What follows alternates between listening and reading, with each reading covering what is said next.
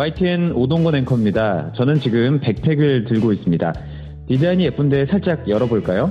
파란색 파버카스텔 연필과 노란색 스테들러 연필이 있군요.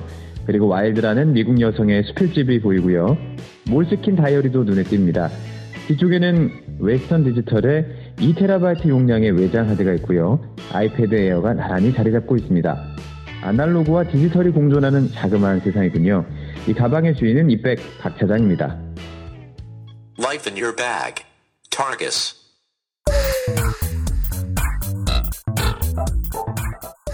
예, 이백 2부 오늘 모신 분은 아주 특별한 분이신데요. 그 아날로그를 대표할 수 있는 분이라고 보시면 정확할 것 같습니다. 뭐 제가 말씀드린 것보다 직접 대표님께서 소개를 좀 해주시죠. 뭐 대표까지는 아니고요. 뭐뭐 수천 명, 수만 명 있겠죠. 그 중에 뭐 하나인데 저는 특별히 에, 조그만 그 독일의 그 오래된 그 필기구 회사 그 한국 그 대표를 맡고 있는 사람입니다. 아이고 그러니까 뭐 연필, 네, 필기구 그 세계에서 그 가장 오래된 필기구 회사의 한국 지사장을 맡고 있는 그 이봉기입니다. 예. 예 예. 아 뭐 저희는 그 브랜드명을 그냥 말씀해 주셔도 아, 예 예. 예. 예, 그 파버 카스텔이라고 예. 예. 어, 뭐 미술이나 디자인 하시는 분들은 굉장히 아마 친근한 그런 브랜드일 겁니다. 예. 직장인들도 많이 쓰고 있더라고요. 예, 예. 그렇죠. 뭐 어린이들도부터 예. 예, 또 어린이들 용도 많이 있고요. 예, 오늘 이 대표님을 모신 이유는요, 뭐, 요즘 디지로그라고도 하고요.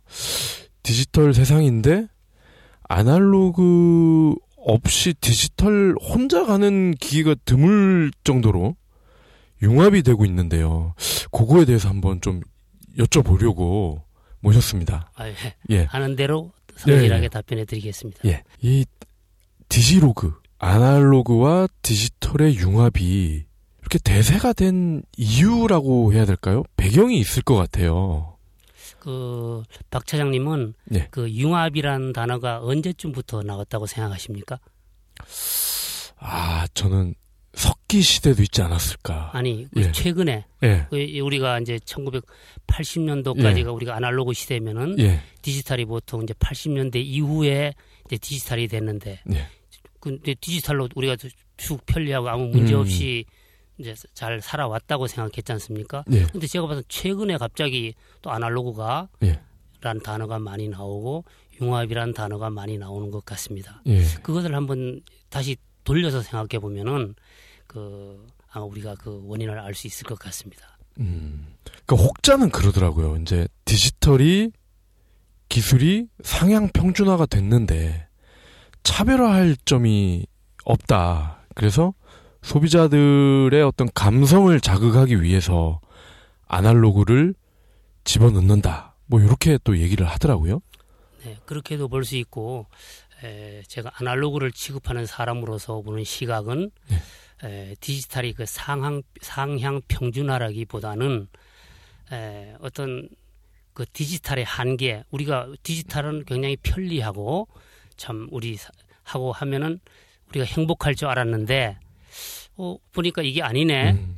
하니까 그 아날로그가 생각하지 않았나 다시 나타나지 않았나 저는 이런 측면에서 이것을 다시 한번 그, 그 유추해 보고 싶습니다. 아, 예, 예. 네. 그 며칠 전에 그 스위스 명품 브랜드죠. 시계 태그 호이어가 이제 구글, 인텔과 손을 잡고 스마트워치를 만들다고 발표를 했습니다. 네, 저도 그 기사 읽었습니다. 예, 이게 명품 시계의 어떤 디지털화. 애플이나 삼성이 그러는 거는 뭐 당연하다고 생각이 되는데, 어, 태그 호이어라는 이 명품 브랜드까지 디지털화에 나서겠다. 라고 했는데 어떻게 보시는죠? 이게 그 지금 그 박차장님이 그 삼성이나 애플이 하는 건 당연하고 예, 예. 태그호에가 하는 거는 조금 좀 익숙하지 않다 예, 이렇게 예, 예. 대답하셨는데 예. 저는 그 같은 개념으로 보고 있습니다. 예를 들어서 태그호에가 그게 아까 말한 융합이겠죠. 그 디지털에 관심을 갖는 거나 디지털 회사가 아날로그 관심을 갖는 거. 이- 이것이 융합이라고 저는 생각합니다. 저는 네. 같은 개념으로 보고 있습니다. 당연한 거라고 볼 수 있습니다. 보고 있습니다. 아, 이 태그 호이어면은 그래도 이제 어, 꽤 비싼 시계잖아요. 그렇죠. 그러면 로렉 그보다 더 비싼 시계 예. 더 많습니다. 롤렉스도 아, 뭐, 어, 음, 태그 호이어 반응이 괜찮으면 네. 나설 수도 있겠네요. 아니, 뭐 대부분 앞으로 나는 그것은 제 개인적인 생각으로는 예. 뭐 그런 시대가 오리라고 봅니다. 예. 그 이제 그게 무슨 말인가 하면은 어, 아날로그와 디지털이 이제 따로 노는 게 아니고 음. 서로 서로가 이제는 함께 따로 또 같이라는 단어가 아마 적합한 시대가 온다고 생각하고 있습니다. 예. 그, 뭐, 청취자분들께서 좀 이해를 제가 돕기 위해서 사례를 살펴보니까요. 이, 요즘에는 그 사운드 바라고 하잖아요. 그 TV랑 네. 같이 쓸수 네, 있게끔. 소리 예. 길다랗게 나오는 네. 스피커인데, 어, 여기에도 진공관이 부품으로 들어가는 사운드 바가 나왔는데 아주 인기가 많아요. 네. 근데 재밌는 게 이 옛날 진공관에서 막 잡음이 제법 나오잖아요. 네. 근데 이 제품은 일부러 그 잡음을 그러니까 오리지널처럼은 아니지만 살짝 살려놨다는 거예요. 그래서 오히려 더 아날로그 느낌이 나서 소비자 반응이 좋다. 그래서 이런 사운드 바에도 진공관이 들어가고 혹시 지난번에 제 사무실에 오셨을 때 그 진공관 라디오를 보셨죠? 예, 네, 예, 그 예. 드- 제가 라디오가 있는 그 진공관 예. 라디오인데 우리가 지금 스- 등산을 하다가 산에 가서 이렇게 물을 마시지 않습니까? 그렇죠? 이렇게 샘이 나와서 예. 그 물에 보면 흙도 있고 나뭇잎도 이렇게 있죠. 아, 예, 예. 그렇지만 그 물이 우리가 아마 그 밑에서 내려와서 그 수도관에서 나오는 물보다 아마 훨씬 낫다고 생각하고 먹는 사람이 많을 거예요. 예. 네, 그겁니다. 그러니까 거기에 나오는 소리는 깨끗해야 된다. 아마 그 박, 박 PD님은 예. 그 디지털 시대니까 예. 소리는 깨끗해야 된다 하는 게 있지만 음. 아날로그 시대는 그게 아니거든요. 예. 우리 우리 세대는 깨끗한 게 좋은 게 아니다. 음. 예, 자연스러운 게 좋은 것이다. 네. 무슨 말인지 아시죠? 네, 예. 자연스러운 거 이꼴 깨끗한 건 아니거든요. 음. 음, 그러니까 그 아날로그는 결국은 편리함, 깨끗함, 뭐 디지털이 갖고 있는 장점이지 않습니까? 예. 이, 거기에 에, 조금 가고는 좀 거리가 있는 나 그런 개념으로 그걸 이해하시면 될 겁니다. 그 진공관 라디오를 들어본 분은 예. 그 디지털 소리하고는 비교할 수가 없죠. 예. 아, 제가 2주 전에 이제 대표님 처음 이제 뵈러 아, 사무실 갔는데 깜짝 놀란 게 그 50년대 라디오인데 진공관이 들어간 네. 라디오 두 대가 있어서 제가 사진 그것도 찍찍댑니다. 예. 그 제가 사진까지 찍어 아, 왔는데? 아, 그걸 구하기가 쉬- 쉽지 않으셨을 텐데요. 어떻게 아니, 또 어렵지 않습니다. 예, 어. 많이 있어요. 또 관심을 가지면 음, 조금 비용이 나고 예. 수고를 해야지 이제 들을 수 있는 제품이죠. 아. 예, 수고를 해야 된다 하는 게 예. 아마 내가 생각할 때는 앞으로 아날로그의 본질 같습니다. 예. 아, 그 제품은 어떤 수고가 좀 필요한가요? 뭐 수고라는 것은 예. 예를 들어서 조심스럽게 써야 되고요. 예. 가끔 수리도 해야 되고, 예. 예, 뭐, 뭐 그런 거죠. 아. 음, 그 디지털은 보통 그걸 안 하지 않습니까? 별로 예. 조심 안 해도 되잖아요. 예. 뭐 수리할 이유도 없고 음. 거의 뭐 디지털은 고장이 없죠. 모든 음. 디지털 제품이 예. 아날로그 제품은 계속 돌봐야 됩니다. 예. 뭐든지 음. 예, 그 차이입니다. 그 음. 과정 돌보는 과정을 즐기는 것이 아날로그 생활입니다. 예. 우리가 목적이 아니고 그 과정. 음. 네. 아니 뭐 비유가 맞을진 모르겠는데 애완견이랑 좀 비슷하겠네요. 어, 뭐 그렇, 예. 그렇죠. 예, 그렇다고도 볼 수 있네요. 음. 그 사실 저도 집에 강아지를 키우는데요. 예. 아주 수고스럽죠. 예. 예, 그 병남은 아, 뭐 어떨 때 사람보다 비용이 더 들어요. 예. 어, 수고하고 어? 여러 가지. 그렇지만은 그거 내가 싫으면 할 수 있겠습니까? 누가 시켜서 하는 일이 아니잖아요. 음. 예, 예. 네, 뭐 같다고 보면 됩니다. 음. 그렇군요. 이 아날로그의 불편함에 대해서 좀 강조를 하셨는데요. 이 뭐 고생을 사서 한다고 그래야 되나요? 이 불편함에 대한 매력 요걸 좀 짚어봐야 될 것 같아요. 불편함에 대한 매력. 저는 개인적으로 예. 인가 사람은 아날로그적 아날로그적인 동물입니다. 예. 예. 보통 우리가 어릴 때 그 이제 박 PD님 같이 세대 우리 공부 열심히 잘 해서 좋은 집을 좋은 집을 사고 좋은 차를 타고 뭐 좋은 기계를 하고 이게 이게 이제 편리함을 추구하는 것을 어떤 목표로 살았지 않습니까? 예. 그렇죠. 예. 그런데 이제 우리 같은 시니어들이 볼 때 그렇게 다 돼도 그게 행복하지 않더라는 거죠. 예. 어, 그럼 뭐, 왜, 왜 그럴까? 그 원인을 보니까 사람은 그 과정을 추구하고, 예? 그러니까 그 제가 나중에도 시계 이야기도 하겠지만은 그 편리한 게 행복한 게 아니다. 하는 것을 이제 그 알게 된 거죠. 네. 그러니까 어 그러면 불편할 게 뭘까? 그건 아날로그거든요. 예. 예를 들면은 예, 샤프보다는 샤프 펜슬보다는 연필 불편하지 않습니까? 예. 어, 그런데 지금 제가 이제 이 사업을 하고 있습니다만은 연필을 연필 지금 자꾸 판매가 늘어나고 있어요. 찾는 사람이 음. 불편하잖아요. 예. 연필을 한번 개인적으로 경험을 보면 이거 들고 다니기도 불편하고 깎, 깎아야 되고 말이죠. 어디 가서 예. 샤프는 그냥 아무 없이 뚝 누르면 아무 생각 없이 예, 예. 쓰는데 이게 무슨 말인가 하면은 에, 행복하다는 것은 결국 우리 삶이 누구나 행복을 추구하는 삶 아닙니까? 예. 그 결과보다는 과정이 중요하다는 것이 아날로그의 본질 같습니다. 저는. 네. 예. 아니 제가 이제 대표님 뵙기 전에 이제 주, 지인들한테 이 아날로그의 어떤 불편함에 대한 해석을 지금 달리하고 있다. 이제 디지로그에 그랬더니 한 지인이 그러더라고요. 아니 그러면 나무를 자를 때 뭐 이렇게 큰 나무 있잖아요. 그럼 전기톱으로 그걸 당연히 잘라야지. 그걸 음. 도끼로 그거 어떻게 자르냐. 아무리 음, 아날로그와 디지털이 융합을 한다 해도 음. 그럼 또 그런 말이 맞는 것 같기도 하고 네. 예 그럼 예를 내가 하나 예. 들어볼게요.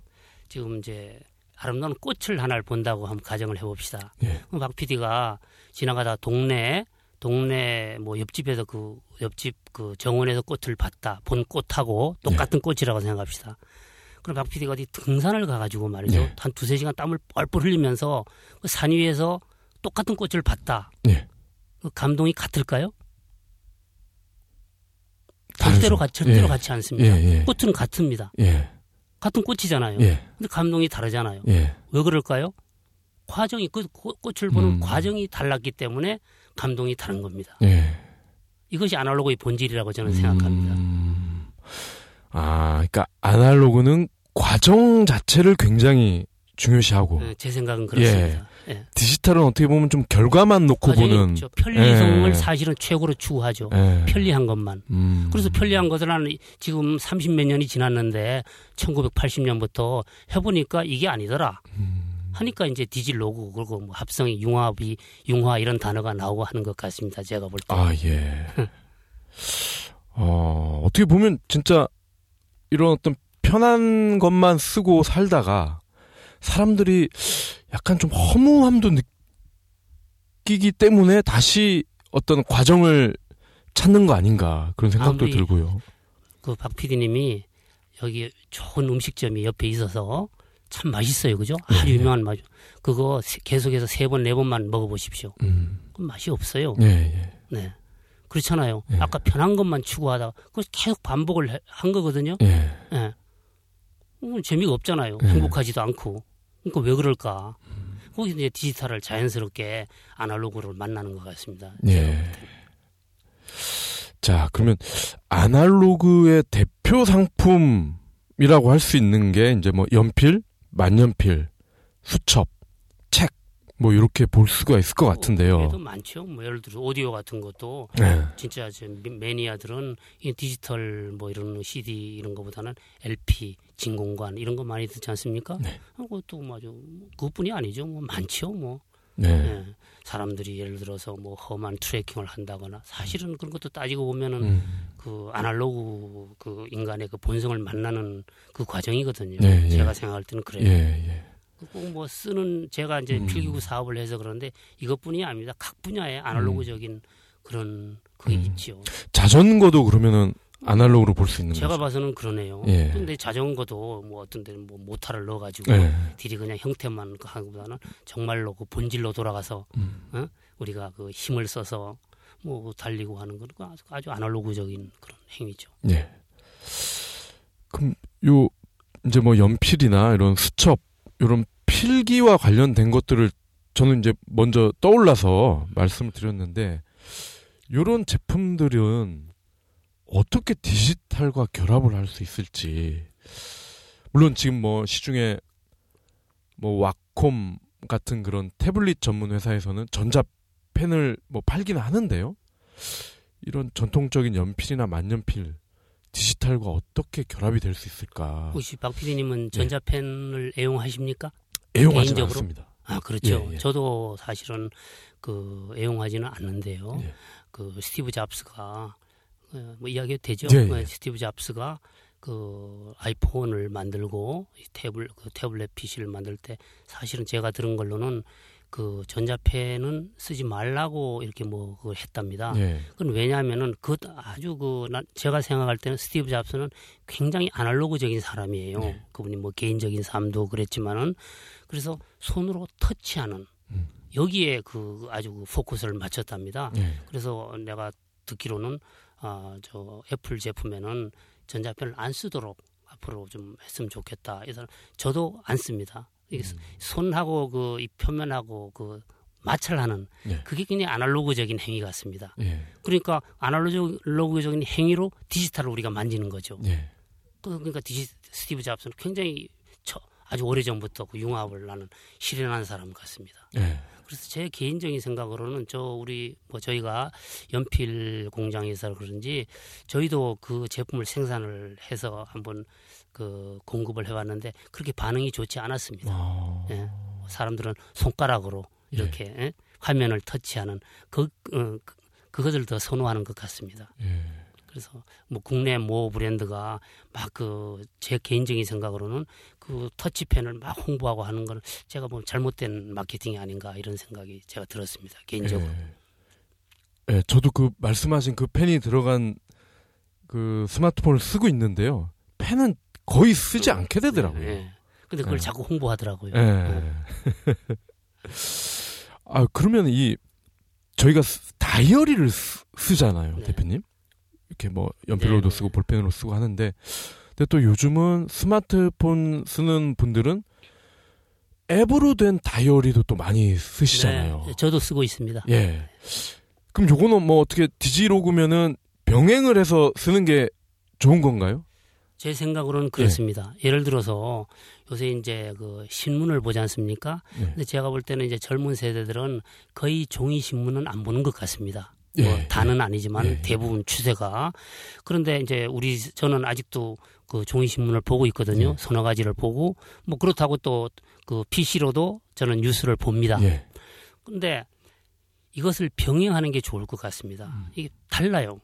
똑같은 뉴스를 예를 들어서 그 영어 단어를 외운다고 봅시다. 예, 예. 그러면 이제 그 PD님이 뭐 요새는 컴퓨터로 사- 단어를 찾죠, 그죠? 예. 그리고 뭐 어- 자기가 어떤 걸 기억을 하겠죠. 그거 하고 옆에 실제로 사전을 한번 음. 놓고 음. 한번 그 단어를 찾아보세요. 예. 그, 러니까 이건 시간이 벌써 걸리잖아요. 예. 종이를 만지고 예. 이, 이 머릿 속에 남는 기억이나 이것이 차이가 나요. 예. 똑같은 그, 그 결과적으로 한 단어를 찾는데 그 과정이 다르잖아요. 이거는 1, 2초면 딱 내가 보잖아요. 근데 이것은 단어를 찾고 뭐 하면은 다섯 배, 열 배 시간이 더 걸린다고요. 예. 그러면은 결국 우리가 외워야 된다 하는 본질적으로 갈 때는 아날로그적인 행위가 굉장히 머리에 잘 이- 음. 들어옵니다. 음. 디지털로 본 거는 그 순간에도 금방 잊어버려요. 이것이 인간이에요. 예. 그러니까 아날로그는 없앨 수가 없는 거예요. 그러니까 연필로 이렇게 그 종이 위에다 써서 공부한 사람이 그 공부를 잘하는 거예요. 기억에. 네. 어, 어, 저 대표님 그 집무실 갔을 때 또 개인적으로 좀 어, 놀랐던 게 어, 서재 책이 굉장히 많았는데 그거를 단순히 보- 전시용이 아니라 어, 실제로 일주일에 두 권 이상을 어, 읽으신다고 하셔가지고 두 권까지는 이상, 이상은 아니고요. 예. 두 권을 읽으려고 노력을 합니다. 사실이고 예. 거기 다뭐내 책은 내가 다 읽은 책은 아니고요. 때로는 뭐 이렇게 사서 또 나눠주는 책도 있고 음, 또 좋은 책을 아직 덜 안 읽은 책 제가 미리 이렇게 수집해 놓은 것도 있고 네. 뭐 그렇습니다. 예. 그것도 이제 책이란 건 우리가 그 아날로그지 않습니까? 그죠? 그러니까 에, 어떨 때는 그냥 안 읽고 뭐 이렇게 들고만 다녀도 네. 좀, 좀 느낌이 이렇게 보기만 해도 또 좋고 네. 어. 그러니까 이 디지털 시대에 와서 그 아날로그하고는 그 디지털은 그 목적에 충실한 것 같아요. 예. 그 아날로그는 내가 과정이라 그랬잖아요. 예, 예. 연필은 사실은 요새 이제 저희가 연필 사업을 하는데 뭐 쓸라고 쓰- 물론 이제 쓸라고 사겠죠. 그렇지만 학생들 이렇게, 이렇게 보시면은 집에 가면 뭐 많잖아요. 이 한번 조카 나 누구 주위에 음. 에 있으면 책상 한번 열어보세요. 막 볼펜, 이 샤프 이런 게 가득가득 들어 있습니다. 네. 또 사요. 또 사잖아요. 좀 이쁜 거 나오면 좋은 거 나오면은 그건 이미 어떤 이렇게 사용 목적보다는 음. 다른 목적이 있는 것 같아요. 네. 마치 우리 옷이 예. 없어서 옷 사는 게 아니잖아요. 예. 옷, 옷은 많은 사람이 옷은 더 사요. 음. 이미 그 어떤 우리가 그 옛날에 그 기본 그 기능에 이게 이제 그 변, 변한 것 같아요. 네. 그렇지 않습니까? 예. 거기에 이제 아날로그가 그 아날로그가 필요한 것 같아요. 그, 지- 그 지점에서 예. 제가 볼 때는. 그 책을 제가 말씀드린 게 네네. 이북도 체험을 해 보셨죠? 아, 지금 보고 있죠. 예. 지금도 보고 뭐 제가 그, 그거를 두 개를 예. 또 비교하시면 또 어떤 이제 예. 사람은 이게 습관이거든요. 예. 그 저희들은 이제 아날로그 세대니까 아날로그에 이제 습관이 돼 있는 세대죠. 그렇지 않습니까? 학교 네. 다닐 때도 책으로 공부를 했고 종이책으로 다 공부를 했는데 이제 그 비디님은 아마 디지털 세대일 거예요. 음. 그러니까 에, 쉽게 얘기해서 이북으로 보면은 성이 안 차요. 뭔가 네. 미 뭐가 부- 뭔가 부족해요. 네. 그러니까 종이책을 하나하나 이렇게 넘기고 넘겼다가 또 이렇게 덮었다가 또 줄도 치고 뭐 이런 그 해- 내가 또 이렇게 뭐 메모도 하고 메모도 하면서 그걸 한 권을 딱 읽고 나면은 뭔가 이렇게 꽉 찬 느낌인데 음. 이북을 똑같은 걸로 이렇게 한 권을 딱 읽었다고 볼 때는 뭔가 좀 미진해요. 제 머릿속이. 예. 그 내용의 내용을 떠나서 음. 예, 똑같은 내용을 그 아까 제가 그 꽃 이야기를 했죠. 예. 뭐 그런 거하고도 또 이것도 일맥상통하는 것 같습니다. 예. 그래서 제 개인 생각으로는 아마 이 저희도 마찬가지인데요. 저- 저희도 이제 본사가 250년 오래됐지만은 아주 아날로그 산업에 대해서 굉장히 고민을 안 하겠어요. 네. 야 이거 뭐 연필 없어지지 않을까? 음. 필기구 없어지지 않을까? 사실은 이 지금 피디님 같은 세대는 그거 없어도 사는데 아무 지장 없어요. 노트북 하나만 들고 다니면. 사실 그렇지 않습니까? 생활하는데. 그런데 결론은 인류가 사는 난 절대 없어지지 않는다. 음. 저희는 그래서 엄청나게 지금 아직도 투자하고 있습니다. 예. 예. 아마 종이북도 지금 약간 위기인데 제 네, 개인적인 네, 생각으로는 다시 그, 어. 그 생산자들이 조금 노력을 하면은 다시 다시 돌아오지 않을까 하는 게 제 생각입니다. 그 어. 기간은 아마 그 생산자들의 노력 이하에 달렸겠죠. 음. 비교할 수가 없다는 게 제 그, 예. 예, 제 생각입니다. 예.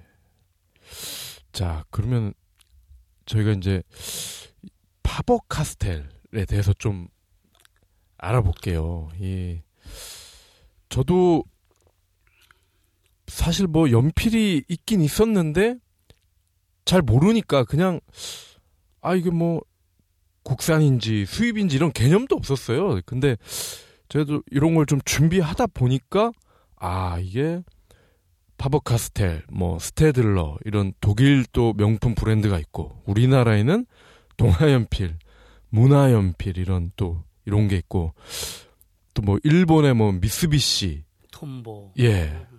그 다국적 브랜드들이 많이 있구나. 나라마다 예. 다 있죠. 뭐 국, 나라마다 다 있다고 보시면 됩니다. 어느 나라든. 예. 근데 그 중에서도 파버카스텔은 가장 뭐 오래된 연필 회사다. 네, 그렇습니다. 예. 뭐 1761년에 설립이 됐고 예, 예. 그 올해 254년. 예. 그. 찾아보니까 되게 재밌어요. 이 우리가 지금 많이 쓰는 연필 모양이 육각형인데 요것도 최초로 파버에서 만들었고요. 네, 그렇습니다. 맨 처음 옛날에 예. 둥그런 연필이었죠. 그러니까 예. 책상 같은 데 자꾸 이게 떨어지고 미끄러서 예. 그래서 왜 이게 떨어질까 해서 예. 육각형 연필을 나왔고 예. 그리고 또 뭐 어유 그 반고흐 음. 예, 또 헤르만 헤세 음, 이런 또 천재 또 아티스트들이 애용을 했던 브랜드라고 하더라고요. 그것도 하지만 제 개인 생각으로는 그 표준을 정했다 네. 하는 게 그게 중요한 것 같습니다. 연필의 길이라든가 연필의 그 경도 있지 않습니까? 네, 네. 뭐 3B, 4B, 5B, 2H, 2B 요 스탠다드를 정한 회사가 파버 카스텔입니다. 예. 아, 아주 요게 제가 봐서는 굉장히 네. 중요한 것 같습니다.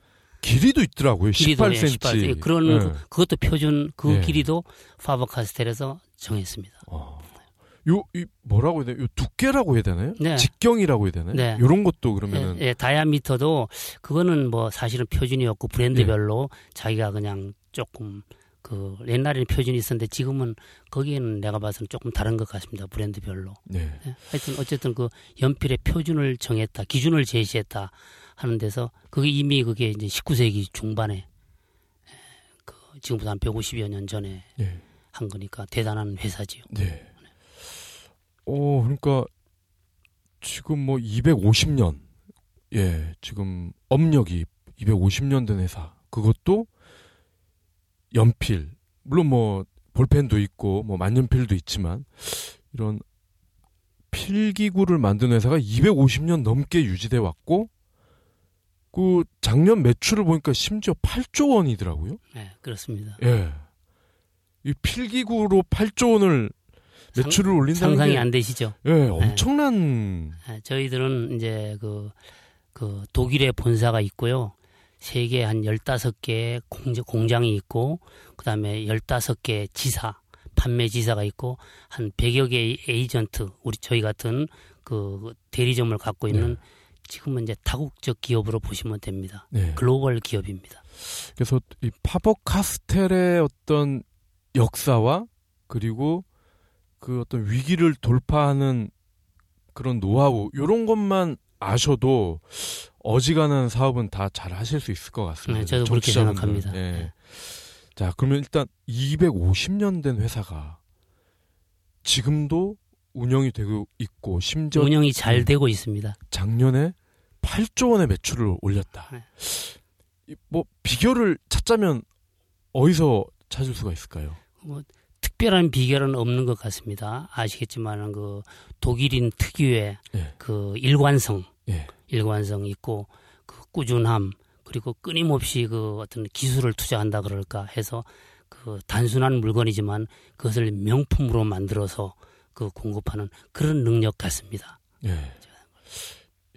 이 보니까 이 설립자부터 지금 현재 그 오너까지 8대까지 네. 이어져 내려왔더라고요. 한 가족이 예. 그리고 이 원래 설립자의 그 파버가의 아마 따님이었던 것 같아요. 네, 그렇습니다. 이분이 이제 5대째. 예, 카스텔 그 성을 가진 남자분과 결혼을 하면서 파버 카스텔이 된 거죠. 그렇습니다. 100여 년 예. 전에 예. 아, 이 기업의 어떤 브랜드도 재미있고요.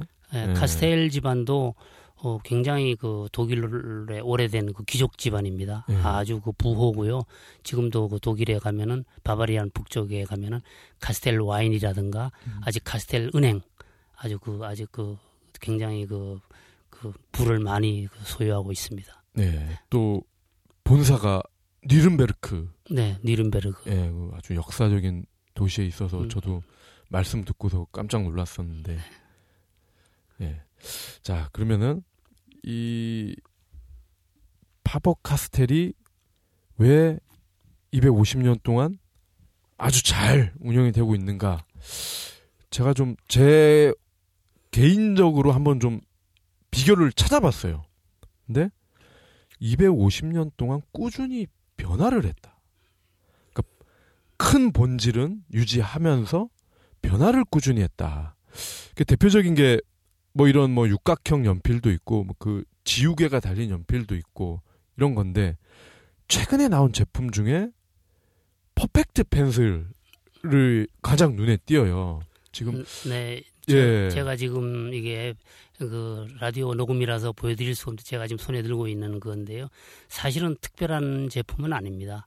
그런데 어쨌든 그 연필을 이렇게 진화를 시킨다 하는 네. 점에서는 에, 제가 저도 이 대단한 회사라고 생각합니다. 지금도 계속 지금 신제품에 대해서 지금 준비를 하고 있고요. 네. 아, 이, 그것이 제가 아까 처음에 말한 이 연필은 없어지지 않는다 하는 그런 신념에서 엄청난 지금 그 기술 투자를 하고 매해 새로운 제품을 만들어내고 있습니다. 예. 예. 그래서 저 퍼펙트 펜슬이 왜 특이하냐면 가격이 특이해요. 가격도 가격인데 저게 딱 얼핏 보면 만년필 같이 생겼어요. 네. 네. 근데 연필이란 말이지. 음. 지금 이제 PD님이 만년필 같이 생겼다 하는 그 관점은 뭐냐면 사실은 연필은 이 가지고 다니는 네. 물건은 아니었거든요. 네. 그렇지 않습니까? 연필은 책상 위에 놓고 쓰는 물건이지 그것을 가지고 다니게 만든 게 퍼펙트 펜슬입니다. 예. 이게 이제 파버에서 그, 그, 그 연필의 불편함이 가장 불편한 게 가지고 다닐 수 없다 하는 건데 그것을 발상을 전환해서 저희 파버에서 이것을 예. 만들어냈습니다. 예. 이건 뭐 비싼 것도 있고 또 어린이용도 있습니다. 예. 음, 몇천 원짜리도. 그 예. 이해를 돕기 위해서 좀 설명을 드리면요. 일단 그 연필이 만년필처럼 쏙 들어가게 돼 있어요. 그리고 저 뒤에는 지우개가 있는데 그 지우개도 별도의 캡이 있어서 예. 요거를 열기 전에는 지우개가 있는지 몰라요. 그리고 앞쪽에도 요 연필이 들어가는 부위에 연필 깎기가 또 네, 이게 아주. 중요하죠. 예. 이동- 이동해서 야외 갔을 때 그 깎을 수가 있어야 예. 되거든요. 연필은 샤프하고 달라서 또 이렇게 쓰다 보면 계속 깎아줘야 되는 예. 거니까. 그래서 지우개하고 연필 깎기하고 요건 거의 뭐 연필의 필수품 같습니다. 예, 그래서 연필이 들어가는 저걸 뭐, 뭐 홀더라고 해야 될까요? 캡이라고 합니다. 캡, 캡. 예. 캡에도 그 캡이라고 하기도 예. 우리가 또 다른 말로 연장대, 영어로는 익스텐더라고 음. 하기도 하고 그렇게. 저 캡에 이렇게 자켓이나 주머니에 꽂을 수 있게끔 네. 다 이- 돼 있게 이동할 돼 수. 있게. 예, 그리고 또 아름답고 예. 이렇게 해서 하나의 그 장식용으로도 예. 이렇게 쓸 수 있고. 가격이 제가 알기로는 30만 원대인 네. 예. 걸로. 요, 요 캡이 예, 백금, 백금으로 예. 이게 도금한 거로 고급이고 예. 또한 뭐한 5, 6만 원대짜리도 그 알루미늄으로 된 것도 있고요. 예, 또 플라스틱으로 된 건 똑같은 기능인데 예. 한 2만 원짜리도 있습니다. 예. 그리고 또 어린이용은 또 몇천 원짜리도 있고요. 한 네 가지 버전으로 음. 저희들이 만들어내고 있습니다. 그러니까 연필이지만 누구나 어디서나 들고 다닐 수 있게끔 변화를 줬다는 거. 아, 아주 지금 보면은 뭐 사실 간단한데 나오기 전에는 그 누구도 생각하기 어려웠을 것 같아요. 그렇죠. 사실은 발명품이라는 것은 발명해서 쓰는 것은 정말로 싱거운 겁니다. 그죠? 예, 그 발명하는 나오기 전에 그걸 발명한 사람은 그 대단한 거죠. 예, 예. 그래서 요새는 뭐 이런 유사품이 지금 많이 나오고 있습니다. 다른 브랜드에서도. 예. 예. 그러면 그 연필을 다 쓰면 리필도 되는 거죠. 그럼 연필만 바꿔 끼면 되는 거죠. 예. 예, 이것만. 음, 그래야죠, 이게. 그, 이, 이 extender 값이 비싼 예. 거죠. 예. 연필 값보다. 예. 지금 대표님이 가지고 계신 게그 백금이 예, 도금이 예, 된 거죠. 예, 예. 이거 또 있고 또 수- 요거보다 좀 비싼 것도 있습니다. 순은으로 된 거. 오. 아, 도금이 아니고 순, 요게 이제 순은으로 된 거. 이거보다 가격이 한 배 됩니다. 어, 그러면 6, 70만 원대 네, 정도. 어, 기프트용으로 많이. 어. 그러니까 하나의 그 필기구로 선물 준다기보다는 예. 하나의 악세사리, 음. 예, 그 어떤 그 선물용으로 아주 꾸준히 팔리고 있습니다. 어, 어, 그, 저, 잃어버릴까봐 못 들고 다닐 것 같은데요. 네? 좀 가끔 네. 잊어버리셔야 저희도 좀 70만 원짜리 연필. 아, 네. 멋지네요. 아니 뭐 70만 원짜리 뭐뭐 벨트도 있고 요새 뭐 어? 사람들 제가 생각할 때는 그렇습니다. 뭐 뭐 와이셔츠 하나 뭐 청바지 하나도 명품은 뭐 그 정도 가더라고요. 제가 네. 보니까 예. 뭐 그러니까 이제 가치를 어떻게 생각하느냐. 음. 예. 정말 좋아하는 사람한테는 그 value가 다른 것 같습니다. 네. 술 좋아하는 사람은 술값 비싸다는 생각을 안 하거든요. 저같이 이렇게 술 별로 하는 사람은 그 술값이 굉장히 비싸더라고요. 음. 예, 모든 그 가치란 것은 음. 그 본인의 그 밸류에 따라서 그 아마 그 정해지는 것 같습니다. 네. 제가 볼 때. 그리고 이 파버 카스텔의 또 하나의 비결이 보니까 매년 한정판 이런 걸 아주 또 갖고 싶은 물건들을 잘 만들더라고요. 그 뭐 저희 브랜드뿐이 아니고요. 그 뭐 아시지만 명품 뭐 시계나 보석 같은 것도 이제 한정판을 만듭니다. 그 한정판이란 것은 일종의 수량을 정해놓고 만드는 거니까 네. 일단 그 소비자들한테 희소성을 일단 주지요. 내용을 떠나서 그 파버 카스텔은 그 Pen of the Year 올해의 네. 펜 그래가지고 매년 한정판을 1761자루를 만들어냅니다. 저희 회사가 설립한 해가 예, 예, 예, 1761년도거든요. 어. 그래서 뭐 한 한펜한 만년필 한 자루에 한 500만 원에서 예, 1000만 원그 사이에서 근데 요거는 이제 주로 일반 소비자들보다는 이 컬렉터들이 있습니다. 예. 수집가들이 세계적인 그럼 뭐 저희 파버 같으면 사실은 1761자루가 그 뭐 금방 다 팔립니다. 어. 한국에서도 한국에서는 뭐 1761자루가 나가는 게 아니고 예. 아, 수십 자루가 어. 한국에서 어, 한국에서도 뭐 일본에서는 한 200자루 음. 음, 정도도 팔리고 예. 세계 각국에 뭐 이거는 더 이상 만들어내는 게 아니니까요. 아니 그 이 아까 그런 퍼펙트 펜슬도 그렇고 말씀하신 그런 500만 원, 1000만 원짜리 만년필도 그렇고 이게 뭐 콜렉터들이 산다고는 뭐 하셨는데 이런 30만 원짜리 이런 연필은 일반인들도 한번 도전해 볼 만 할 것 같거든요. 연필을 그럼요. 좋아하는 분들은. 아, 비디님은 혹시 예. 뭐, 뭐 뭐든지 본인이 30만 원 정도 아마 주고 물건 산 경험 있으시죠? 뭐 옷이든 뭐 개인적인 소장품 혹시 아직은 없나요? 예, 단일 제품으로는 참 알고는 아, 예. 참 혹시 뭐 옷 같은 거 옷도 저는 양복 유, 예, 유니클로 이런 거 주고 아니 어, 그래도 양복 같은 거 꼭 그걸 어, 떠나서 이 저- 저희들은 공급자니까 예. 가끔 컬렉터들을 이렇게 만납니다. 근데 보통 이게 돈 있는 사람보다는 예. 이, 이 젊은 분들이 의외로 많아요. 예. 뭐이 차는 예를 들어서 우리끼리 하는 말로 아주 소형 차를 타고 다니면서 비싼 만년필을 그냥 컬렉터 나오는 것마다 이렇게 해가지고 어, 이게 이제 사람의 삶의 방식 같습니다. 예. 사람은 자기가 더 좋아하는데 돈과 시간을 쓰게 돼 있는 거거든요. 그 좋아하는 데를 위해서 또 다른 거를 또 희생을 시키고 저축을 해서 예. 그 자기가 원하는 뭐 꼭 시계를 하나를 산다든지 만년필 하나를 산다든지 이런 분들이 지금 굉장히 많습니다. 젊은 사람들. 이것이 아마 그 아마 이 다양한 그, 그 자본주의의 제가 봐서는 모습, 모습 같습니다. 네. 그러니까 아 가치라는 것은 아 이거 얼마짜리다. 그보다는 내가 뭘 좋아하느냐 그게 더 중요한 것 같습니다. 음, 어, 저도 뭐 경험이 어릴 때 그 음악 좋아할 때그 네. 옛날에 그 우리 학교 때는 그 버스표를 엄마가 집에서 하- 두 장씩을 이렇게 줍니다. 예. 하나는 갈 때 쓰고 올 때 쓰는데 그게 이제 학교 앞에 가서는 돈으로도 바꿀 수가 있어요. 아, 어, 뭐 예. 이렇게 빵집 같은데 현금이나. 근데 그런 거를 모아 가지고 예. 집에든 걸어 다니고 두 시간씩 학교 어? 음, 그래가지고 뭐 음반을 사는 경험도 있고 예. 그러니까 그 가치가 예, 그만큼 있기 때문에 그만큼 희생을 얼마나 했습니까? 그러니까 돈이 있는 사람이 좋은 물건을 갖는 게 아니고요. 제 지로는 좋아하는 사람이 좋은 물건을 갖습니다. 아, 예, 그러면 방법이 나와요. 예. 그럼 이 디지털 세대들이 봤을 때는 네. 어 연필 뭐 만년필 네.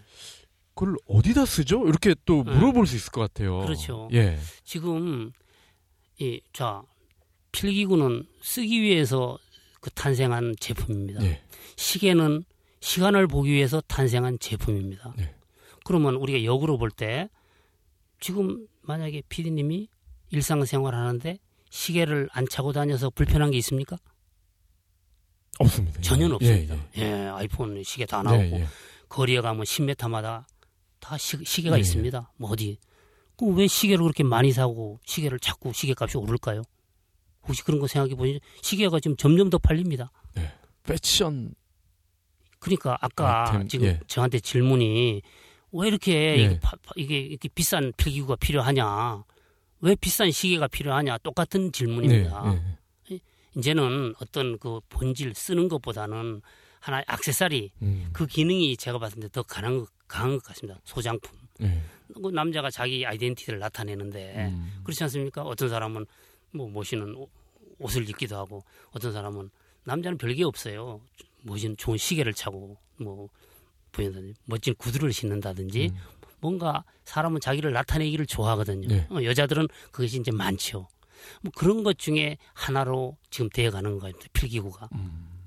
예. 그러니까 남들이 안 가진 거, 더 멋있는 거, 그 이제 그런 걸 소정하고자 하는 사람들이 이제, 이제 생활 수준이 올라가면서 늘어나는 것 같습니다. 네. 음. 돈은 결국 쓰기 위해서 버는 거거든요. 제 생각은 그래요. 예, 예. 예. 그러면은 어디에 쓸까? 그렇잖아요. 뭐 쓸데 없음 내가 내가 생각할 때는 돈이 쓸 데가 없다면은 벌 이유도 없는 거죠. 그렇지 않습니까? 예, 예. 어, 안, 안 쓰면 종이 조각이죠. 네. 그 돈을 가치 있는 거하고 바꾸었을 때 음. 그것이 돈의 이제 가치를 가치가 나는 건데 가치 있는 것이 뭐냐? 결국 자기가 좋아하는 거죠. 네. 그렇지 않습니까? 예. 예, 그것이 우리가 말하는 이제 이런 무슨 그 남자로 말하면 시계나 그뭐뭐 패션이 될 수도 있고 뭐, 뭐 여자들은 또 다양한 뭐 액세서리 뭐 보석이 될 수도 있고 또 여자 가방이 좋은 가방을 예, 가방이 없어서 여자들이 가방 사는 게 아니거든요. 예, 예. 예. 이제 그- 이제 그런 시대에 우리가 살고 있는 것 같습니다. 예. 그 시대를 잘 이해하면은 그래서 앞으로는 저는 이런 이런 사업은 더 이렇게 발전하리라고 생각하고 음. 저희들도 그렇게 생각하고 준비하고 있습니다. 예. 그 제가 또 사무실 가서 이제 마- 많은 조언을 해주셨어요. 근데 그 중에 기억에 남는 게 연필도 경도에 따라서 뭐 예를 들면 뭐 아가씨에게 좋은 선물로는 뭐 B, 2B 요런 제품이 좋다. 그리고 어 연필이나 만년필은 정장에 잘 어울리는 그런 클래식한 아이템이다. 볼펜은 이건 뭐 정장이 아닌 뭐 어떤 세미 아, 편안한 옷에 어울리는 그런 도구다. 이런 말씀을 하셨어요. 예. 우리는 이제 기본적으로 인간은 의식주를 기본으로 하고 살고 있습니다. 그렇죠? 그 예를 들면 요리사가 요리를 하는데 칼을 한 자루 가지고 요리를 다 하는 사람이 있고 또 칼을 쫙 여러 자루를 몸에 차고 요리하는 사람이 있어요. 그러면 우리가 연필이 제가 아까 16경도가 있다 그랬습니다. 그 부드러움이나 단단함 그 차이를 가지고 우리가 경도라 그러죠.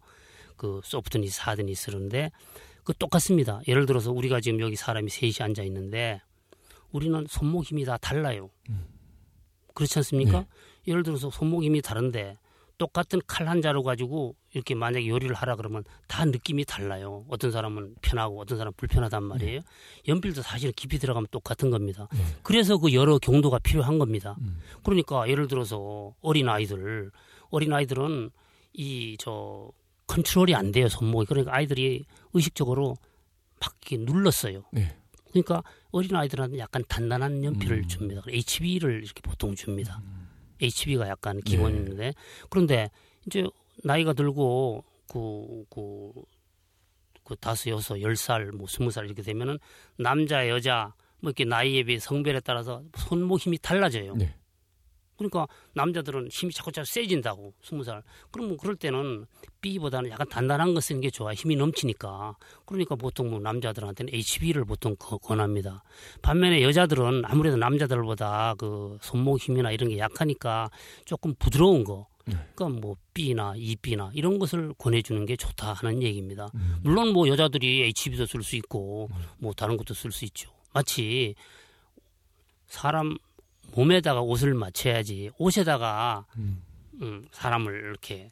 그 서양에 가니까 이런 교육이 아주 어릴 때부터 잘 됐더라고요. 그러니까 뭐 우리나라 같으면 뭐 사비로 그림을 그린다, 예, 뭐뭘 한다. 이렇게 그냥 아무 남녀 관계 없이 연필 한 자로 줘서 하게 하는데 그것은 올바른 교육법이 아니라고 생각합니다. 제가 말씀드렸듯이 작은 칼을 써야 될 때, 중간치 칼을 써야 될 때, 큰 칼을 써야 될 때 요리할 때 다 다르거든요. 예, 그것을 마치 칼, 칼은 그냥 얘기도 안 하고 무조건 요리를 하라 그러니까 애들은 그냥 어릴 때부터 칼 한 자루 가지고 그 요리를 다 한단 말이에요. 그그 quality가 그 칼 다섯 자루 갖고 하는 사람보다는 저는 떨어진다고 생각하는 사람 중에 하나입니다. 아유, 그럼 이게 그림을 그린다거나 네. 건축을 위한 어떤 뭐 설계도 그분들은 예. 전문 전문가니까 더 디테일한 게 필요하겠죠. 그리고 아까 그 뭐 정장 이런 얘기를 하시는데 그 얘기를 조금만 해드릴게요. 예를 들면은 우리가 옷에도 정장이 있고 캐주얼이 있지 않습니까? 여러분이 결혼식장에 가서 갈 때 입는 옷하고 그냥 친구들하고 매일 이렇게 일상에 만나는 옷하고는 분명히 달라요. 필기구에도 그게 있다는 겁니다. 예. 그러니까 악세사리라는 것은 뭐꼭 필기구뿐이 아니고 다 이 옷에다 옷이나 패션에 맞춘 맞추는 물건이 악세사리거든요. 네. 그러니까 예를 들어서 청바지 입고 만년필을 쓴다는 것은 좀 불편한 거예요. 서로가 안 어울리는 거예요. 예? 우리가 그 저 그래서 옷에 아날로 옷에도 정장이 있고 캐주얼이 있듯이 필기구에도 정장이 있고 캐주얼이 있는데 그 서양에서는 보면 만년필하고 연필이 정장에 속하고 볼펜하고 샤프 이게 이제 사실은 샤프가 이게 표준어는 아닙니다. 이게 유- 유럽에서 mechanical pencil이 일본에 와서 그 샤프가 돼갖고 우리나라에서 이 샤프가 된 단어인데 네. 저는 별로 안 좋아하는 단어입니다. 이 우리 표준어가 됐는데 어쨌든 이게 그 그그 정장이 아니다. 우리가 그 그- 그래서 뭐 이런 것도 삶의 재미 재미 네. 재미잖아요. 네. 자기가 정장을 입을 때는 좀뭐 만년필 한 자루 음, 정도는 음. 그것이 뭐 만년필도 뭐 값이 안 나가는 것도 많으니까요. 음. 한 자루 이렇게 같이 꼽으면은 그것이 어울린다는 겁니다. 예. 어차피 우리가 입는 옷은 우리 문화가 아니거든요. 예. 예. 서양에서 온 문화잖아요. 음. 그러면 뭐 액세서리도 우리가 자연스럽게 음. 예, 우리가 한복을 입고 만년필을 꼽는 건 아니거든요. 음.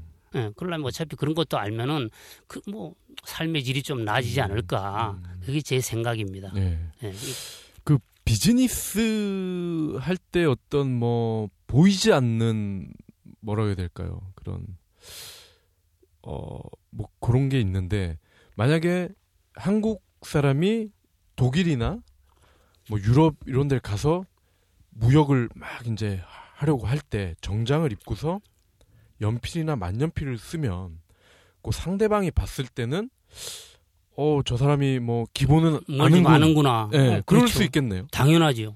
음. 네. 근데 그러니까. 정장을 입었는데 볼펜을 꺼내서 뭐 이렇게 아, 언밸런스하죠. 예. 예. 마치 여자가 그 성장을 딱 하고 정말 뭐 참 고가의 핸드백을 들고 딱 앉았는데 앉아서 뭐 글을 쓰는데 거기서 예를 들어서 뭐 이상한 볼펜이 나온다거나 예를 들어 참 어디서 뭐 받은 음. 어디 길거리에서 참 어디 음식점에서 하나 얻은 그런 볼펜이 나온다면 그 하나에 음. 다 버리는 거죠. 음. 사실은 모래성이 무너지듯이 네. 무너지는 건 사실은 바늘구멍 이런 데서 싹 무너지는 겁니다. 네, 네. 그, 그 디테일, 그것이 제가 봐서는 저희 나라가 선진국보다 좀 약한 것 같아요. 음. 그래서 우리는 아직 명품이라는 데 대한 개념이 약하고, 명품을 쓰는 건 좋아하지만은 아직은 만들어내는 그런 능력이 부족한 것 같습니다. 네. 그, 그, 이 경쟁 제품들, 뭐 또 스테들러도 있고, 라미, 수 십 개, 수백 개가 네. 있죠, 뭐. 라미도 있어요. 이 보면 다 독일 브랜드인데, 이 독일 쪽에서 이렇게 유독 명품 브랜드가 많은 이유가 있나요? 에, 개인적인 생각으로서는 제가 그 독일하고 저도 한 30년 가까이 에, 독일 제품을 취급하고 예. 독일을 예, 드나들었습니다.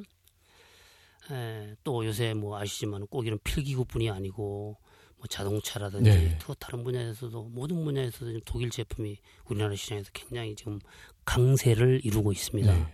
나는 이것은 뭐 또 사필 규정이고 이제 한국 사람들이 이제 그 선진국에 이제 가는 길목에서 그 가치를 보는 눈이 생겼다 이렇게 음. 아. 생각합니다. 예. 예를 들면 저 파버 카스텔 저희 연필로 비하면은 한 자루씩 이렇게 다른 경쟁 뭐 꼭 국산도 좋고 다른 브랜드하고 비하면 조금 비쌉니다. 저희 네, 가격이. 그런데 예를 들어서 100원짜리를 1년 쓰는 거하고 200원짜리를 3년 쓰는 거하고 어떤 게 더 비쌀까요? 음. 보통 사람은 살 때 그 가격을 상대 비교해서 100원짜리가 더 싸다고 생각합니다. 그런데 독일 사람들은 그렇게 생각을 안 해요. 네. 당연히 200원짜리를 3년 쓰는 게 이게 더 쌉니다. 음. 이 기꺼이 초기에 200원을 지불을 합니다. 그렇죠? 네. 예, 이것이 우리하고 관점의 차이가 있습니다. 음. 그러니까 사실은 우리가 제, 가 어디 가서도 얘기하는데 made in Germany의 그 위력은 굉장한 겁니다. 네. 하다못해 이쑤시개 하나도 독일제 그러면은 우리가 알아주지 않습니까? 예, 예. 예, 그거 우리도 그걸 배워야 될 것 같습니다. 그러니까 어떤 그 가격에 맞춰서 물건을 만든다기보다는 우선 물건의 효율을 먼저 생각한다. 음. 경제성이라는 것은 맨 처음에 돈 내는 것보다도 처음에 약간 돈을 더 내더라도 자 뭐 꼭 내가 그 특정 그뭐 차량 치- 네. 같은 것도 비교하면은 뭐 독일 저도 가보면은 보통 독일 브랜드는 평균 그 자동차를 타는 횟수가 바꾸는 횟수가 한 15년 음. 그 우리나라 세배 네. 되는 거 아닙니까? 예, 예. 솔직히 우리나라 이렇게 보니까 뭐 4, 5년 그쵸. 음. 예. 응. 자, 내가 생각할 때 아까 똑같은 거거든요. 그리고 4, 5년 샀을 때 탔을 때의 차량 값하고 음. 저쪽에서 10년 탔을 때의 차량 값을 나중에 중고를 팔았을 때 뭐 이런 거 상대 비교 안 하더라도 여러분이 그러면 이렇게 이렇게 들어가면 어떤 게 더 싸냐? 음. 독일 기준으로 하면 독일 차가 더 싸다 그럽니다. 그 사람. 네. 나는 그게 맞다고 생각하는 사람입니다. 예. 그렇지 않습니까? 예. 예. 예. 뭐 제가 저 동료 그 독일 세탁기 같은 것도 제가 그 동료 하는데 브랜드는 제가 얘기하지 않겠습니다만은 하나만 사면 그냥 평생 쓰는 세탁기거든요. 음. 어, 국산보다 한 두 배 비싸죠. 예. 그렇지만은 아는 사람은 그걸 사죠. 음. 네. 음, 아유, 그 브랜드가 생각이 나네요. 예. 네. 아니 뭐 어, 아니, 그 브랜드뿐이 아니고 제가 봤을 때 made in Germany의 본질은 대부분이 그렇습니다. 어느 물건이든지. 네. 그래서 독일이 지금 세계 시장을 어느 분야에서 거의 지금 톱에서 지금 예. 예, 선진국 예, 가고 있지 않습니까? 그럼 그런 브랜드들이 그러니까 German 뭐 저희는 뭐 게르만족이라고 그러잖아요. 그 게르만족의 어떤 특성 때문에 그런 건가요? 글쎄 그 제가 생각할 때는요 한 제품은 그 나라의 역사 문화 네. 모든 걸 담고 있는 것 같습니다. 예. 그 국민성까지 예. 그 예를 들면 이제 저희는 이제 외국에 가면 좀 급하다 그러잖아요. 네, 예, 네. 빨리 빨리 예.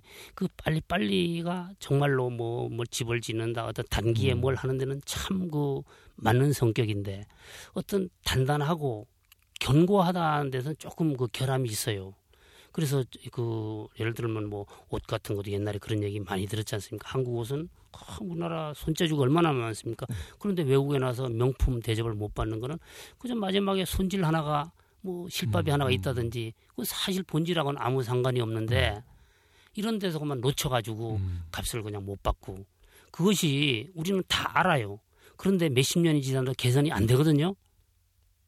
그런데 독일은 적어도 제가 가보면 연필 하나를 만들어도 가서 거의 뭐 그 불량품이 없어요. 예. 그리고 0.1%가 미스가 돼도 고객에 안 가게 해요. 음.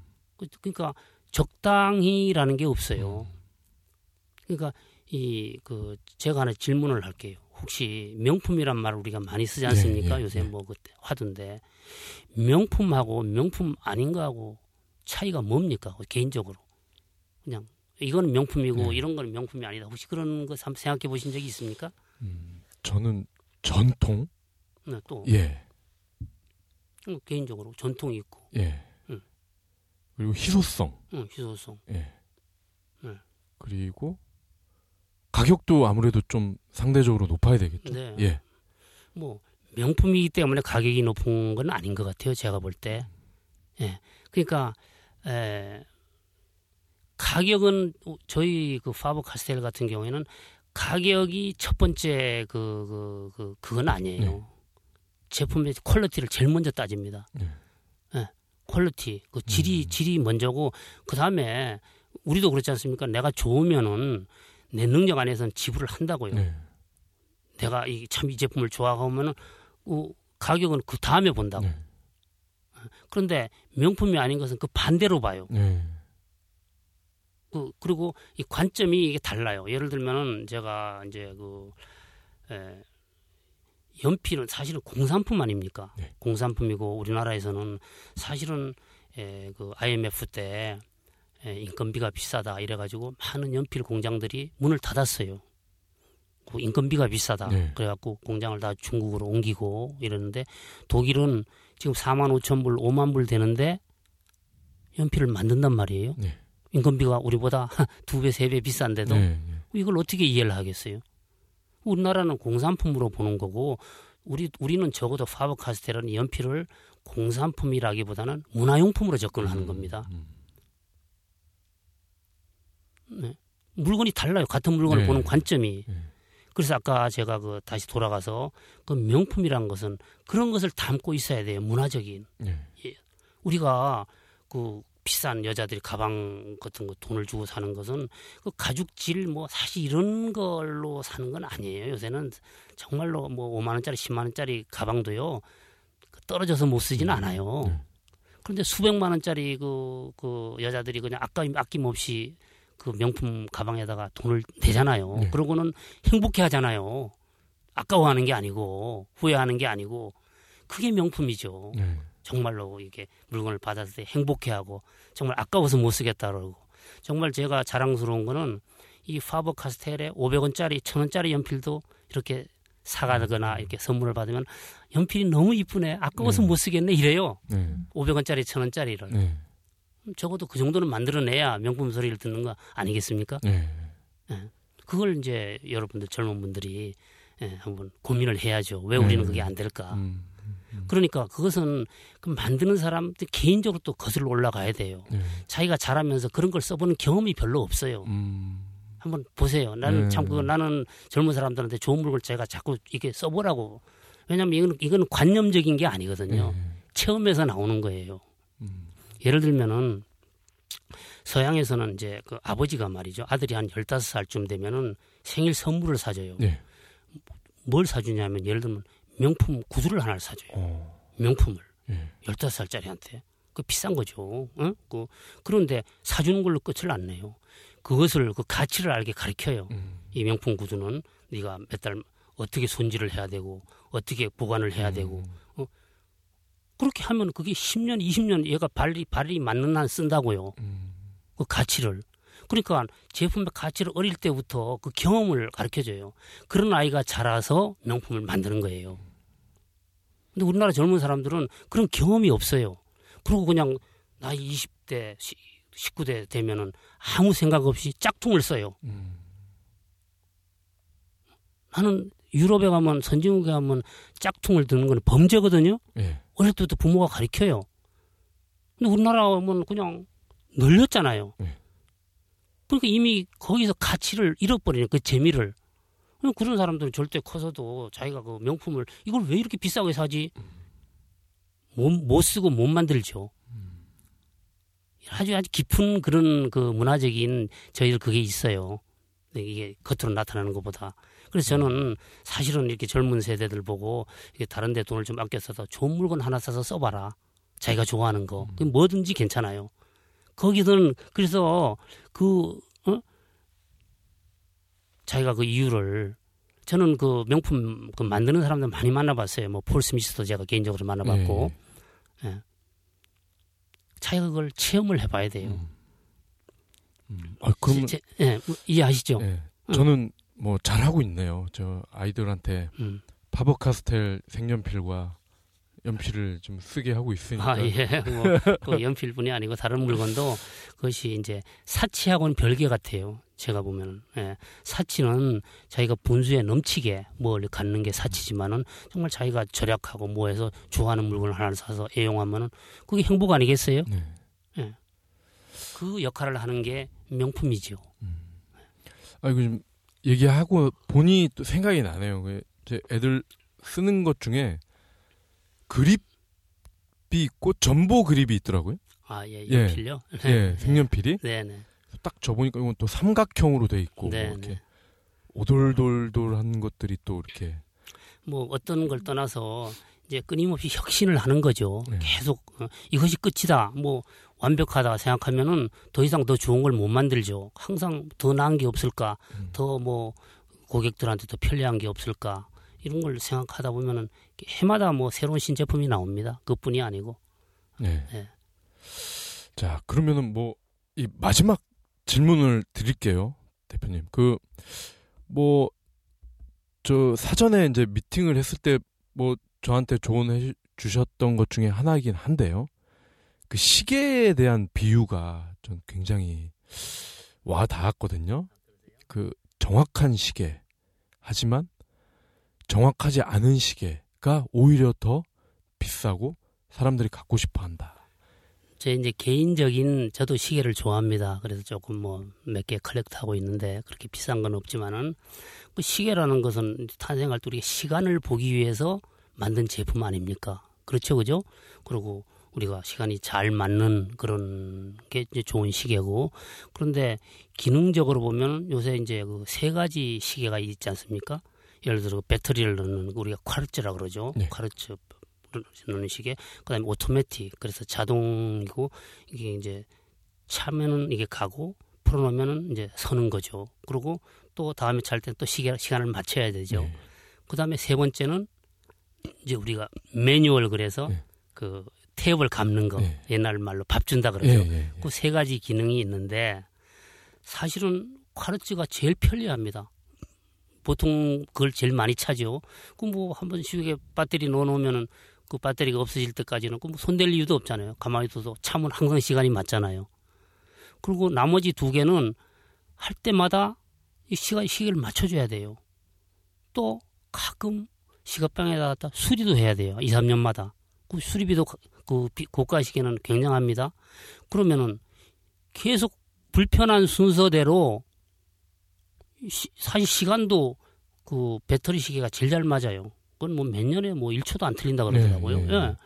그리고 나머지는 이게 수리를 잘 안 하면요. 이게 저 기능이 떨어져요. 음. 그 오토매틱이나 저 매뉴얼은 네. 그러니까 자꾸 자주 수리도 해주고 조심스럽게 써야 돼요, 사실은. 음. 그런데 가격은 뭐 10배, 20배 이 서로가 이게 올라갈수록 차이가 나거든요. 이것이 아날로그의 본질 같아요, 제가 볼 때. 아, 이, 저 내가 어떤 특정 브랜드를 얘기해서 사실은 유럽에서 페라리 차가 제일 고장이 많이 난답니다. 어.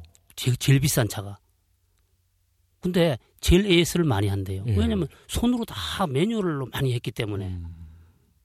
그러니까 그 이 시계도 그 쿼르츠는 거의 기계로 만들어내죠. 네. 탁탁탁 지금 몰드로 찍어가지고. 근데 올라갈수록 사람이 많이 이렇게 수- 거의 수- 수작업을 많이 해요. 그러니까 아주 그 고장도 잘 나고. 어. 그럼 그걸 고치고 페라리를 가지고 타고 가서 AS를 하고 그런 걸 즐긴대요. 그 소유자들은. 자기 집에서도 그걸 고치고 말이죠. 네. 그 휴, 휴일 날만 되면 거기다 색칠도 하고 마찬가지죠. 컬렉터들은 저도 집에 가면은 사실은 일요일 같은 데 두세 시간은 제가 구두 한 열 켤이 쫙 펴놓고 어. 집에서 제가 구두 닦아요. 저는 구두 방에 잘 안 가요. 그 구두 닦는 걸 배워가지고 저는 어, 굉장히 재밌어요. 또 시계도 가끔 나 혼자 속은 수안 하지만은 쭉 펼쳐놓고 겉에는 다 이렇게 닦아요. 정기적으로. 어, 또 마- 필기구도 마찬가지고. 예. 그걸 즐긴다는 거예요, 과정을. 과정을 즐기려면 쿼르츠는 할 게 하나도 없어요, 사람이. 네. 예. 거기에 우리가 비용을 지불하는 거예요. 그렇죠? 예. 그것이 결국은 오늘 처음 내가 그 대화를 처음 들어가서 들어올 때 아날로그의 본질이에요. 아, 그럼 연필도 이, 이 전통적인 그런 칼로 깎는 게 그게 더 이제 그러면 본질에 가깝겠네요. 그러니까 샤프는 네. 비싼 게 없어요. 비쌀 수가 없어요. 음. 연필이 더 비싸죠. 음. 샤프가 되게 제일 편하잖아요. 네. 샤프 뭐, 그, 뭐, 뭐, 또, 또 항상 녹아도 아니면 아무 불편한 게 없죠. 음. 똑같은 사이에 똑같은 두께로 항상 나오고. 예? 그 만년필이 필기구의 꽃은 이제 제가 필기구 사업을 하니까 만년필 이야기만 잠깐만 하고 마칠게요. 네. 만년필이 꽃인데 필기구 중에서도 왜 꽃 중에 꽃이냐면은 네. 만년필은 수십만 수백만 명이 써도 그 각도나 이게 다 달라요. 네. 자기만의 길을 들이면요. 박 PD님이 쓰다가 쓰- 오래 쓰던 만년필 내가 쓰면 안 나가요 잘. 자기가 길들였거든. 예, 예. 그래서 귀하다는 거예요 자기한테. 아주 자기한테 완에는 올리잖아요. 예. 응. 그러니까 적어도 만년필이 우리가 사실 옷 중에는 제일 소중한 자리는 양복 입고 나가지 않습니까? 그 그게 나를 위해서가 아니고 예의잖아요. 예. 네, 필기구도 마찬가지예요. 그래서 만년필 한 자루 정도는 그 뭐 몇만 원짜리도 있으니까 딱 해서 그 좋은 자리 특히 그 취재 같은 거 하실 때 상대한테 그걸 이렇게 하- 앞에서 하면은 그 굉장히 상대가 아 저 사람이 나를 존중하는구나 하는 느낌을 갖게 될 겁니다. 네. 저는 그 젊은 기자들 만나면 이런 거 가르쳐 줘요. 예. 아, 그, 그, 김훈 작가분, 이, 뭐, 카레 노래, 이런 거 쓰신 아주 이제, 스타 작가분이 되셨는데, 그분이 그러셨더라고요. 어, 나는 원고지 쓸 때 연필로만 쓴다. 그래서 오늘 대표님 말씀을 들어보니까 김훈 작가분께서 왜 원고를 연필로만 쓰는지 대충은 이해가 될 것 같아요. 혹시 결혼하셨습니까? 예, 예.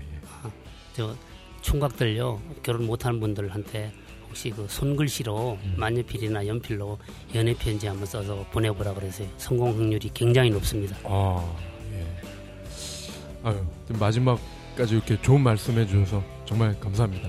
예. 고맙습니다. 예, 예 감사합니다.